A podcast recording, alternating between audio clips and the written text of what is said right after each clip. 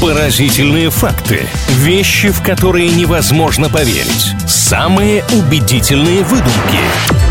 Правдивая ложь на правильном радио. Рубрика «Правдивая ложь» стартует прямо сейчас, а значит в самое ближайшее время узнаем пару интересных фактов. Они могут оказаться не настоящими. Такой вот игровой, развлекательный процесс происходит в данной программе, но тем не менее какое-то количество действительно интересной информации должно появиться в ближайшие минуты на правильном онлайн. Илья Андреев, Маша Сафонова, всем здравствуйте. Всем привет! Начну, конечно, с вопроса наводящего. Илья, у вас какое любимое время года? Лето, исключительно лето. То есть вы прохладу, вот это все не любите? Я люблю прохладу, если это летняя прохлада. Но мы сегодня просто будем говорить о погоде и начнем тогда с ветра, раз вы его не особо долюбливаете. Правда ли, что наибольшая скорость порыва ветра, установленная метеорологической станцией, составляет 113 метров в секунду? Если вы слабо ощущаете эту цифру, то сегодня я посмотрела прогноз погоды, и она примерно 5 метров в секунду. Ну вот такая формулировка порыв. То есть, возможно, разок он так дунул, но я понимаю, что, учитывая данную скорость, э, и разок мог нести невероятно неприятные последствия за собой. Но, думаю, вопрос стоит так. Правда ли, что вообще такая скорость когда-либо была зафиксирована? Я думаю, что была. Верю вам. Если вы когда-то захотите отправиться в Антарктиду, вы, конечно, оденетесь тепло, но будьте готовы к тому, что там 80 метров в секунду порыва ветра практически норма. А вот для Австралии такие цифры кажутся просто космическими, но тем не менее в 1996 году там такой рекорд был зафиксирован. 113 метров в секунду во время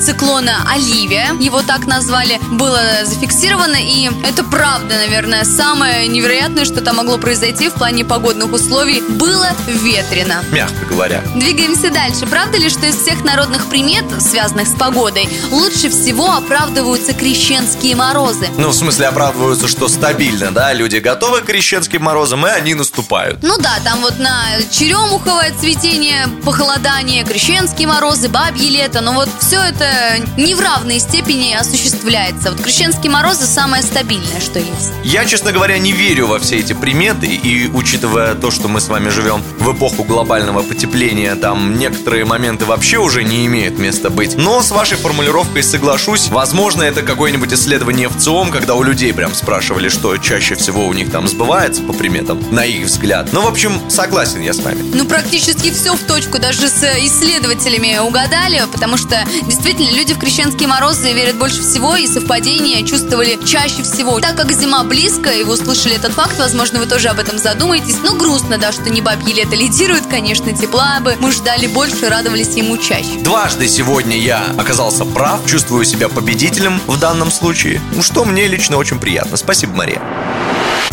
Правдивая ложь на правильном радио.